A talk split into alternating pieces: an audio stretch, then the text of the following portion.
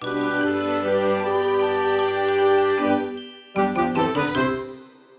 ローツーザーメン皆さんこんにちは。ドイツ語講師の小町です。今日はですね3連休の3日目っていう人とあと多分お盆休みのですねこうど真ん中だよっていう人がいるかなと思うんですけれども私はですねこう特に仕事柄そういったみんなが取るような時期に休みを取ったりっていうのはあんまりあえてしないので今日もですねこういつも通り楽しくやっていこうと思います。本日はですねそういう私の職業についてお話しできたらと思います。よくですね質問でもらうんですよね。やっぱり多分日本人でドイツ語講師として食べている人っていうのがなかなかいないんじゃないかなと思います。私もですねこうフォルモント以外の知り合いっていう人が特にいなくて今のところ。なのでこうどれぐらい浸透しているかっていうのが難しいんですけどこれだけ結構こうきちんと本業でやってても知り合いがなかなかいないぐらい浸透していないとも言えるんじゃないかなと思います。私がですね、実際に始めた当初っていうのも、大学の先生ぐらいですかね、私がこう思い描いてたドイツ語講師っていうのは。でも大学の先生ってそれがこう本業ではないじゃないですか。自分の研究とかそういう分野があって、その中の一つとしてドイツ語を教えているって先生が基本的に多いと思うんですけどもちろん非常勤の講師の方っていうのはドイツ語講師を本業でされてるかもしれないんですけどでもそういう方も本当にどこまで本業としてやられているかっていうのが想像つきにくいですよね。でそんな中私っていうのは本当にこう生計をドイツ語講師一本で立てている割とこうレアな人材っていうのかなレアな人かなと思うのでまあそうですね。まだまだこの本業で食べているうちにちょっとこう少しお話できたらなと思います。今日はですね大きく分けて5つ話せたらと思っています。まず1つ目がこうドイツ語講師始めようと思ったきっかけですね。今ドイツ語講師っていうのを職業にし始めて2年ちょい経ったぐらいですか。2年半ぐらい経ちました。で2年半前ですね私がまだ大学生だった時なんですけどなぜ始めようと思ったのかっていう経緯について少しお話しするのとあと2つ目に仕事として講師になるにはどうしたらいいのかっていうこうハウトゥー面を少し紹介できたらなと思います。で3番目にこう仕事としてどうなのかっていう実際例えばうん稼げるのかとかあとどれぐらいこう休みがあるのかとかもちろん人によると思うんですけど私の経験談というかこう個人的な経験を伝えることができたらいいかなと思っております。参考になるかなと思います。で4つ目にですねこうドイツ語講師やる上でのこうやりがい的なのをお話しできたらなと思います。プラスの面ですね。でまあ世の中何事にもこうプラスとマイナス両側面あるようにドイツ語講師っていう職業にも大変なことっていうのはやっぱりついてくるのでどういうことが大変なのかっていうのを一番最後5つ目に紹介できたらなと思います。私のポッドキャストにしてはこう結構筋だったなんかこう一つの何て言うんですかねプレゼンみたいな感じで5つ初めに今日の流れを説明したんですけど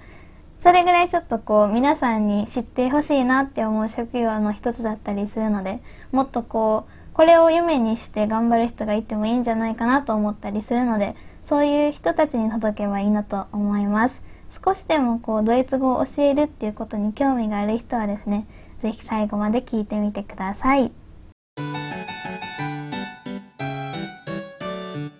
さてそれではですねまず1つ目始めようと思ったきっかけについてお話ししていこうと思います。先ほど言ったように私がドイツ語講師をこう仕事として始めたのが2年半ぐらい前にあたります。で、その時がですね、大学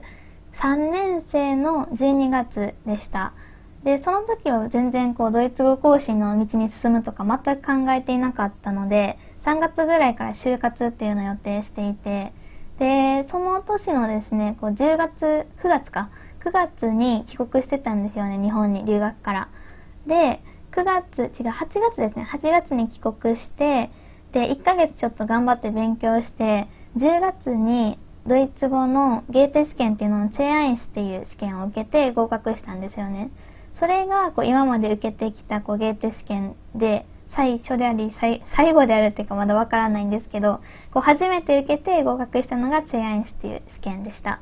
ツェアインスって結構その時の私にとっては高いレベルだったんですねなかなかツェアイス持っているっていう人が周りにもいなかったしだから逆にこう自分たちの日本人グループの輪の中でツェアイス取れてたら結構すごいっていうような位置づけだったんですよね。頑張って勉強して取れてその後に何を思ったかっていうとあこれが取れたんであればこうそろそろ仕事として活かせるぐらいのレベルかもしれないっていうふうに思い始めました。英語も結構多分ツェアイスぐらいは大学入学した時点であったんですけどやっぱりスピーキングっていうのが全然学校の勉強でしてこなかったのでこう苦手っていうレベルじゃないぐらい苦手でそれはまあ留学で少しは伸びたんですけどやっぱりこうスピーキングを考えてもドイツ語の方ができるなっていう自覚があったのででかつ留学から帰ってきてやっぱり全然ないんですよねドイツ語喋る場って。日本で会うドイツ人の子とかってやっぱり同じぐらい私と同じように私がドイツでドイツ語勉強してたように日本で日本語勉強してるんであんまりこう私からガツガツドイツ語話して日本語勉強の邪魔したくないなって思ったり逆に向こうでも英語で話した方が絶対早いのに頑張ってこうドイツ語で意思疎通しようとしてくれた友達のおかげでね私が伸びたっていうのもあったのでなんかそういう風に使いたくないなって思ったりしてでやっぱり他のねいろいろこう試してみたりしたんですけど性に合わなくてってなったらこれ仕事にできたらいいなっていうのをこうだんだんですねそのチェアインスっていう試験に合格してから思い始めました。でじゃあどういう仕事があるかって探した時に例えば翻訳とか通訳とかあとそれこそこの教えるっていうのもこう眼中に入れていたんですけど教えるってなった時にやっぱりですねこう募集しているのがネイティブの先生たちばっかりだったんですよね。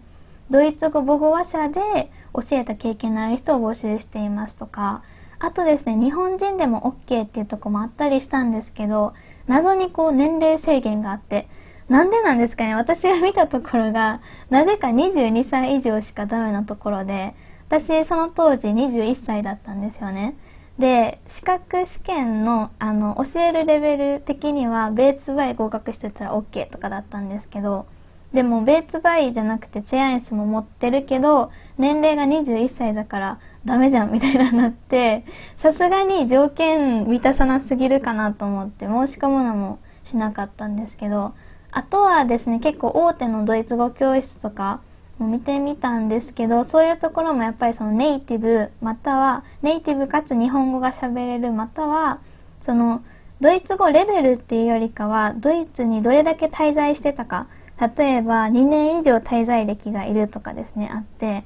絶対2年以上滞在歴がある人ぐらい今私できるのにっていう結構そのフラストレーションみたいなのが溜まっててでそこで旅行会社とかも応募したりしたんですよね。この通訳とかアテンドとかできるかなと思ってそういったお手伝いできたらいいなと思ってこう翻訳の登録とかもしたし通訳の通訳というかですねその通訳する人を助ける人みたいなポジションのとこに応募したりしてこう全部通ってはいたんですけどやっぱりそれなりのツェアインスってなるとそれなりの語学力としてやっぱ認められるんだなっていうのはその当時思ったことの一つでもあるんですけどでももう全部ですねこう仕事として成り立たなくて登録はしたけど実際に仕事は来ないっていう状況が続きでドイツ語講師はなぜかこの私が見てた条件っていうのが合わないのばっかりだったっていうのもあって難しいなと思ってやっぱり日本でドイツ語を日本人として生かすって無理なのかなと思っててた時にえっ、と SNS 上でですねツイッターですね当時はインスタとかやってなかったのでツイッター上でちょっとこう募集してみたんですよ。30分500円でドイツ語教えますみたいな。オンラインスカイプでみたいな。もし興味ある人いたら連絡くださいっていう風にやったんですよね。当時から少しだけこうドイツ語について発信しているような人だったのでもしかしたらフォロワーさんの中で少しお金払ってでも学びたいっていう人がいるかなと思って。でもしそういう人がいたら私はドイツ語を仕事として活かしたくて学びたくてすごいこういいマッチングじゃないかなと思って。で相場とか全然分かんなかったので今思うともう激安価格破格なんですけど30分500円で受けますっていう風に募集したらなんとですね来たんですよね申し込みが。もう本当に申し込みフォームとか何もなくて。ツイッターとかも顔出しとか全然しなかった人にですね申し込みが来て本当に嬉しくてで初めに申し込みをくれた生徒さんが2人だったんですよね。まだ全然覚えてます。でその2人とスカイプでレッスンとかをしてあ結構いけるなっていうふうに思ってきたのがいつかな2018年の年明けぐらいになります。結構ですね申し込みとかもコンスタントに来てて一人でも全然できるじゃんって思ったのがドイツ語講師をしっかり始めたきっかけでしたもし当時その状態でツイッターでこう投げかけてみたものの誰からもメールが来ないとか申し込みが来ないっていう状況であれば多分私はドイツ語講師になるっていうのを無理だっていうふうに諦めて多分別のバイトとか探してたかなと思います。なので私がドイツ語講師を始めたきっかけっていうのはこう利他的っていうよりもどちらかというとすごく利己的な理由が大きくてそれがですね、まあ、まず1つ目にドイツ語を仕事として活かしてみたいっていうのと2つ目にこうドイツ語を留学で身につけたドイツ語力っていうのをキープしたいまたはそれ以上もっともっと伸ばしていきたい。ってなった時にやっぱり今まで自分がやっていたレベルとは違うもう一つ上のレベルをやる必要があるなと思ってでもう一つの上のレベルって何かなって思ったらドイツ語を仕事として活かすことだったんですよね。なのでまあ12っていうふうに今言ったけどどちらかというと2が来て1の方が正しいかもしれないです。ドイツ語力をまだまだ上げていきたいもっともっと勉強したいもう語学力をキープしたいっていうやつですよね。よく私自身への申し込みとかでも聞くような言葉なんですけど私もやっぱり皆さんと同じように語学力をキープしたくってじゃあキープできるってどういう状態かなって考えたらよし仕事にしようっていうのが大きな流れでした。で個人で始めたっていうのは実際個人で始める気全然なかったんですけどいろんなところに応募したしそれに通ったりもしたんですけど結局こう仕事として成り立たなかったっていうのが大きな理由かなと思います。今はですね2年半経っていろんなこうネットとか見ていると割と増えてきたかなと思います。だから私が当時こううまくいかなかったって今言ってるんですけど同じように今もし登録したらうまくいく確率は上がっているかもしれないですね。それぐらいこうデジタル化っていうのはすごい早いですよね進むのが。うん。と思います。まあ今はねもうフォルモント作っちゃったのでこれ以上他で何かしようっていう気力はないしそういう時間的な余裕もないんですけど、うん、今の状況を考えたらあの時こう個人で初めて正解だったのかなと思います。さて次2つ目に行こうかなと思います。今ちょっと軽く話しちゃったんですけどドイツ語講師になるにはっていうところですね。ドイツ語講師になるにはどうしたらいいのかというとまあいろいろ道があって多分ですねこう今までこれはすごい私の予想なので全然違ったら申し訳ないんですけどなんで私がこうドイツ語講師に個人っていう道以外でなれなかったのかっていうとおそらく多分コネクションっていうのが大きな理由の一つなのかなと思います。当時全然そんなコネクションっていうのは今もなんですけど持ってなくてなので全部こう一から自分で応募してっていう形でやってたんですね。で多分うんわからないですけど例えば大手のドイツ語教室とかでドイツ語を日本人として教えることができるのって例えばそこの教室長さんと知り合いとか知り合いの知り合いとかですかね。自分の知り合いがこういうのやっててあなたは結構ドイツ語できるからちょっと働いてみないとか結構そういうこう密なつながりっていうのが大きなねその何て言うんだろう因果関係の一つになるのかなと思うんですけど私がそれを全く持っていなかったっていうのもあってあとやっぱりこう見られているのがこう在読歴とか語学力というよりもどれぐらい長いこと現地に住んでいたか実際教える立場になってそれももちろんすごく大事だなと思うんですけど在読歴が長いからといってドイツ語ができるわけではないし逆にドイツ語圏にいたことがない人でも十分教えるぐらいの力を持っている人っていうのはいるわけでだから私はちょっとそれは違うんじゃないかなと思ったりあと年齢制限ですよね。なんで22歳以上じゃないと いけなかったんだろ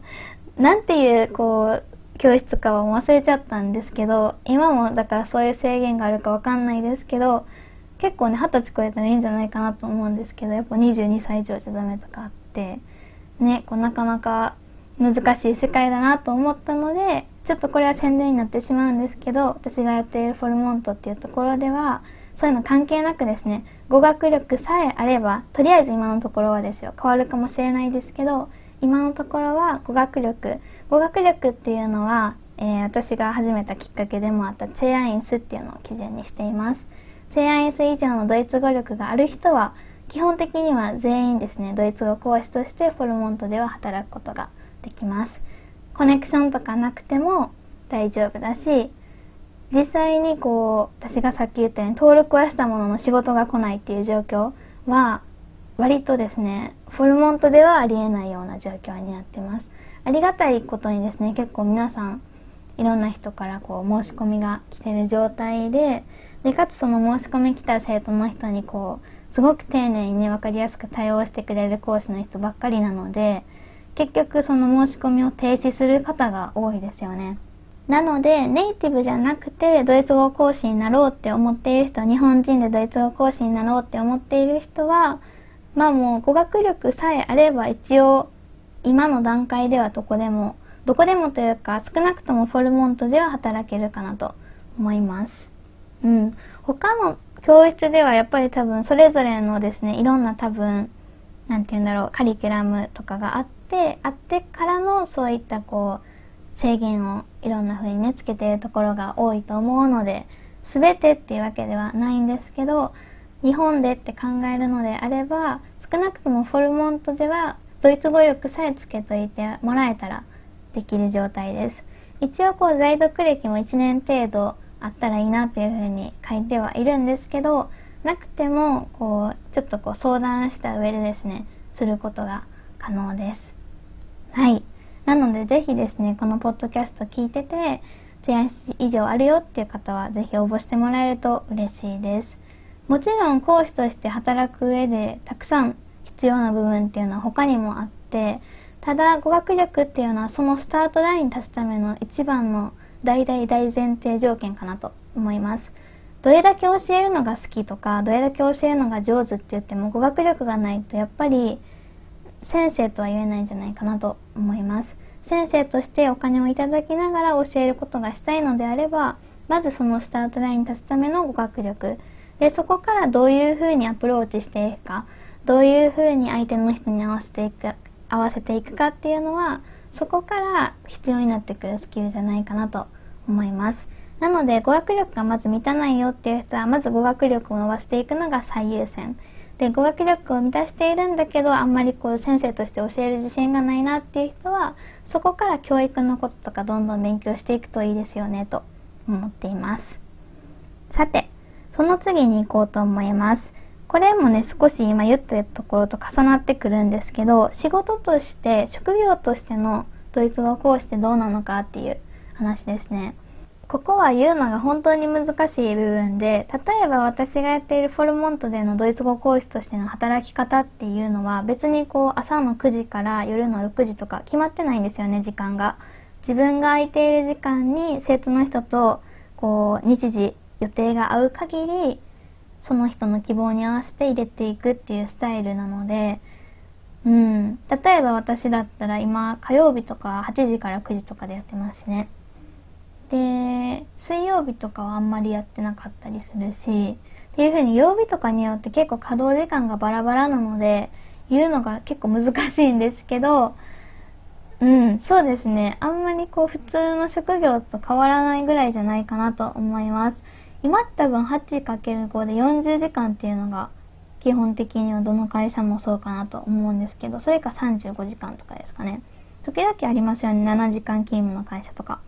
と割と変わらないんじゃないかなと思います。レッスンして時間だけ見ると多分もう少し少なくなるんですけど実際そのレッスンに至るまでの準備時間とか生徒の人と連絡する時間とかっていうのを合わせると結局トータルで同じまたはそれ以上やってる方っていうのもいらっしゃるのでそれ以上。ただまあその辺の働き方っていうのは自分で考えることができるのがいいところなんじゃないかなと思います。逆に結構こう自分で考えるのが苦手っていう人はこういうオンラインドイツ語講師とかあんまりこう職業本業としてやっていくのは向いてないかもしれないですね。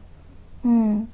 という感じです。あとお金の面なんですけどこれも多分普通の会社と同じぐらいかなと思います。普通の会社って言っても何を基準にするかっていうところがあると思うんですけどどうなんだろう。私あんまり本当に教育関係の知り合いっていうのが全然いなくて今も昔もコネクションがほとんどゼロの状態でやっているので全然周りの事情がわからないんですけど普通のドイツ語教室ってどれぐらいもらえるんですかね。全然本当にわからなくて多分それと同じくらいまたはそれよりもっともらえるぐらいじゃないかなと思います。そこと私たちで違うのは多分お給料的にはちょっとこう多いけど例えばボーナスっていうのはないですよね。なかったりとかあと例えばお盆休みっていう決まった休みとかは、まあ、自分で決めちゃえばいい話なんですけどそれこそこういつでも何でも働きたいっていう人はなかったりするしまあでもそれも個人によって変わるのでいいかなと思うんですけど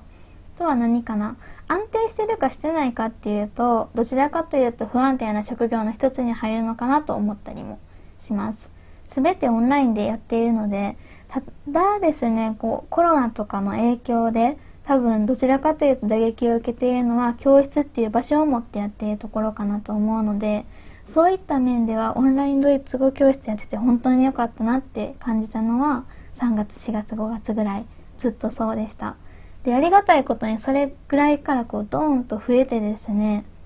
受講生が。なのでどちらかというとコロナとかの打撃を受けてないのは私たちの方かもしれないです。うん、まあでもねどっちもこういいとこ悪いとこっていうのがあると思うので今もどの会社もこう安定とは言えないですよね。なのでこの時代何が安定かなんて誰にもわからないので私もこの職業に進むって決めた時にこう結構いろんな人から心配されました。心配された主な理由がその不安定さだったと思うんですけど実際こういった状況になってみてねこういろんなことを考えるきっかけになったなと思います。何が不安定何が安定かなんて全然今の時代ないなって思ったし誰にそれが予想できるわけでもないしやっぱりこう自分が決めた道っていうのはこう信じて進んでいくのが大事なのかなと思ったりねします。さて次4つ目にですねドイツ語講師っていう職業のやりがいについて少し話したらなと思います。やりがいってめちゃくちゃたくさんあるんですけど何よりのやりがいっていうのは何だろうな大きく分けて2つあって1つ目がこう利他的な側面でもう1つ目が利己的な側面です。1つ目利他的なところって何かっていうとやっぱりこの担当している生徒の人が伸びていく成長っていうのを一番近くで実感できるかつその成長の大きな要因となっているのは自分っていうのがすごくこう嬉しいなって感じることが多いです。わかりやすい例えで言うと試験対策で合格したとかもうずっと一緒に対策してきて、まあ、短期的な対策っていうのももちろんあってそれもすごく嬉しいんですけどやっぱり寄り添ってきた時間が長ければ長いほど私たちの喜びっていうのもすごく大きくなるなと思います。でそのことでそういった風に結果として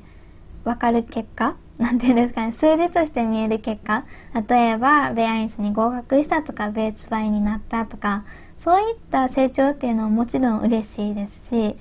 ただどちらかというと本当に先生に習っててよかったですっていう風に言ってもらえた時直接自分の言葉で伝えてもらえた時っていうのは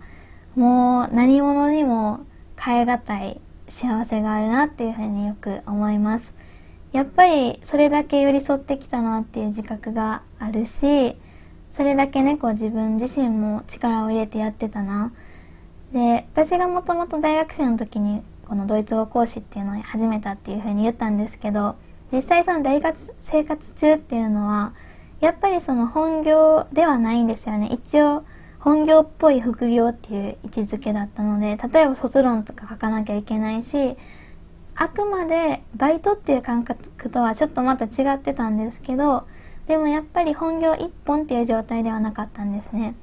大学卒業して本業一本でなった瞬間もうすっごい嬉しくてなんでかっていうとあやっと生徒の人たち一人一人にもっとしっかり寄り添えることができるなっていう風に綺麗事に聞こえるかもしれないんですけど多分私の性格的にもういろんなことを一気にやるっていうのがすごくストレスっていうのもあって本当に嬉しかったんですね。でそこからやっぱり喜びっていうのはもっともっと増すようになりました。でメールとかで言われるのも嬉しいしもう本当に私が担当している方はですねいい人が多くて直接目を見て言ってくれたりとかもうすごく照れてしまうんですけどでも本当にそういう時にやっててよかったなって思います。そういった結果って私が呼び起こしているっていうよりかはどちらかというと生徒の人の頑張りの方が大きいんですよね。語学ってどれだけこちら講師側が頑張ってもその人教えられている人が頑張ってくれないと何も伸びていかないんですよね。なのでそういった場合っていうのは大体生徒の人がすごく一生懸命頑張ってくれたっていう時が多いので全然自分のこう何て言うのかな成果っていう感じではないんですけどでもやっぱり嬉しいですよね。その言葉を聞けたりとか成長を一番近くで見れるっていうのが嬉しいなと思います。で少し言ったように語学っていうのは筋トレとかと一緒でやればやるほど伸びていくすごく単純でシンプルな世界なのでやっぱりこうレッスン重ねれば重ねるほどどんな人でも上手になるんですよね。そのスピードに差はあるにしてもやっぱり下手になっていく人っていうのはいないです。なのでそれほどこうどんな人にも成長っていうのがあるわけでその成長を振り返ったりした時にあこの人すごく伸びたなとかそういうのを思う時がこうすごく幸せな時間の一つですね。だからねなんかそういうのが好きな人教育とかに興味がある人はやっぱ向いてるんだろうなと思ったりします。教育学とか結構頑張って勉強した方かなと思ってるんですけど自分では。やっぱり理論で勉強することと実践して勉強することって全然違っててどちらも大事なんですけどそういう時に勉強していたことが役立っている瞬間っていうのも嬉しいし全然違うなっていうふうに思うし私は今はですねこうフォルモントの例えばこう裏面の作業っていうのかな？がほとんどになってしまって大体一日の。だから昔ほどレッスンをやっているわけではないんですけどでもずっとこう自分自身も現場で居続けたいなと思ったりもしています。っていうのが大きな利他的なやりがいですね。もう一つ利己的なやりがいはっていうと私が講師始めたきっかけともかぶっているんですけどやっぱり語学力はキープできてるなと思います。なかなか日本にずっといてドイツ語力をキープするって難しいことじゃないかなと思うんですけど仕事柄嫌でもドイツ語に関わるんですよね。なのでキープというよりかは多分どんどん上手くなっているんだろうなと思ったりします。特にリスニングとか上がったなと思いますね。語彙力とかも増えたなと思うし文法を説明することで自分自身が知らなかった文法とか出てきたりしてそういうのを知っていくのもすごく楽しいしから教えながらにして自分の勉強にもなっているっていうのが未だに私自身嬉しいなって感じるポイントだったりしてきます。生徒の人から逆に単語とか教えてもらう時もありますね。専門用語とかね知らないこと多かったりするのであそういう風に言うんですねみたいな感じで一学習者としても一講師としても関わり合えるのが日本人ドイツ語講師のいいところかなと思ったりします。本日ラストはですね逆に大変なことについて少しお話ししていこうかなと思います。大変なことって言われた時に私が結構思い浮かぶ大変なことっていうのはフォルモント関係で大変なことが多いのででもそれって多分皆さんが想像している講師の仕事とはだいぶかけ離れていることなのでここでは割愛するんですけどそれぐらいですねドイツ語講師自体をしていて大変だなって思うことが今までそこまでなかったかなと思います。生徒の人とこう喧嘩みたいになったことって私はないですしただですねうん何て言うのかな。例えばやっぱ人と人との関係なのでこの人あんまり合わないなって人はいなかったんですけど今まで。でも出てくる可能性もあるのかなと思ったりはしています。今のとこいないですけどね。あとはやっぱりその生徒の人のモチベーションをキープしてあげるのが難しいなって思ったりします。すごく心ではやりたいっていう風に思っているしそれを伝えてもくれているんですけどやっぱりプライベートの兼ね合いで続かなかった人っていうのが今までたくさんたくさん見てきててそういった人をこうどうにかしてあげたいなって思ったりもするんですけどね私たちからこうできることっていうのはやっぱり限られているのでうんそういう時に難しいなと思ったりします。あとは何かな連絡とかが時々難しいなと思う時は昔はあったんですけどまあそれも今はね慣れたので結構初めの頃頃は難しいなと思うことたくさんあったんですけど例えばこの人にはどういう授業をしたらいいだろうとかレッスン案を考えたりっていうのも初めの方は結構時間かけてやってたんですけど今では逆に経験が溜まってきたのでいろんなことを応用できるようになってそういった面ではあんまりこう大変なことっていうのも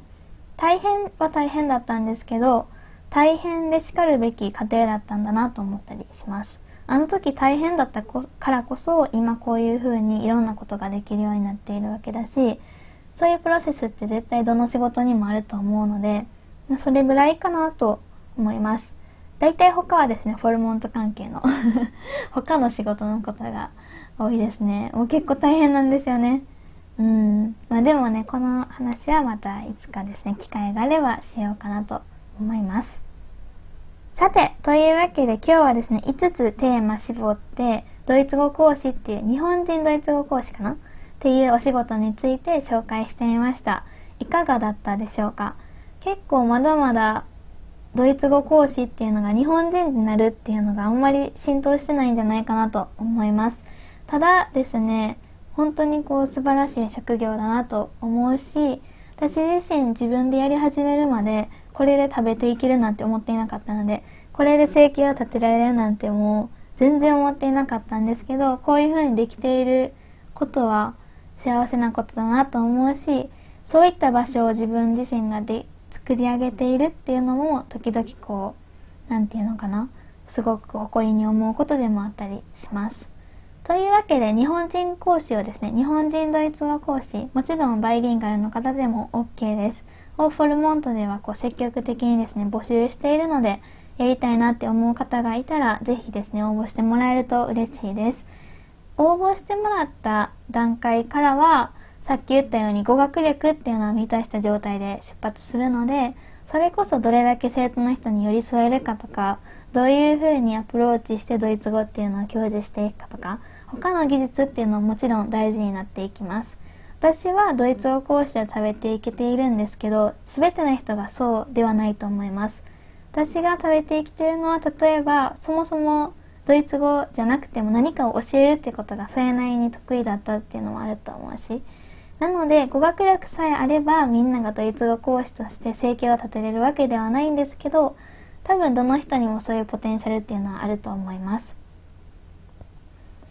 なのでもしですね自分も本業としてドイツ語講師を考えているっていう方がもしいらっしゃれば是非ですねこう個人的に連絡などいただけたらいろいろアドバイスとかもできるかなと思います。まあ、まず多分ですね、フォルモンってやってみましょうかっていうふうに言うと思うんですけど、是非チャレンジしてもらえたら嬉しいです。というわけで今日はこれぐらいで終わろうと思います。ここまで聞いてくれたね、皆さんありがとうございました。それではまた金曜日お会いしましょう。チュース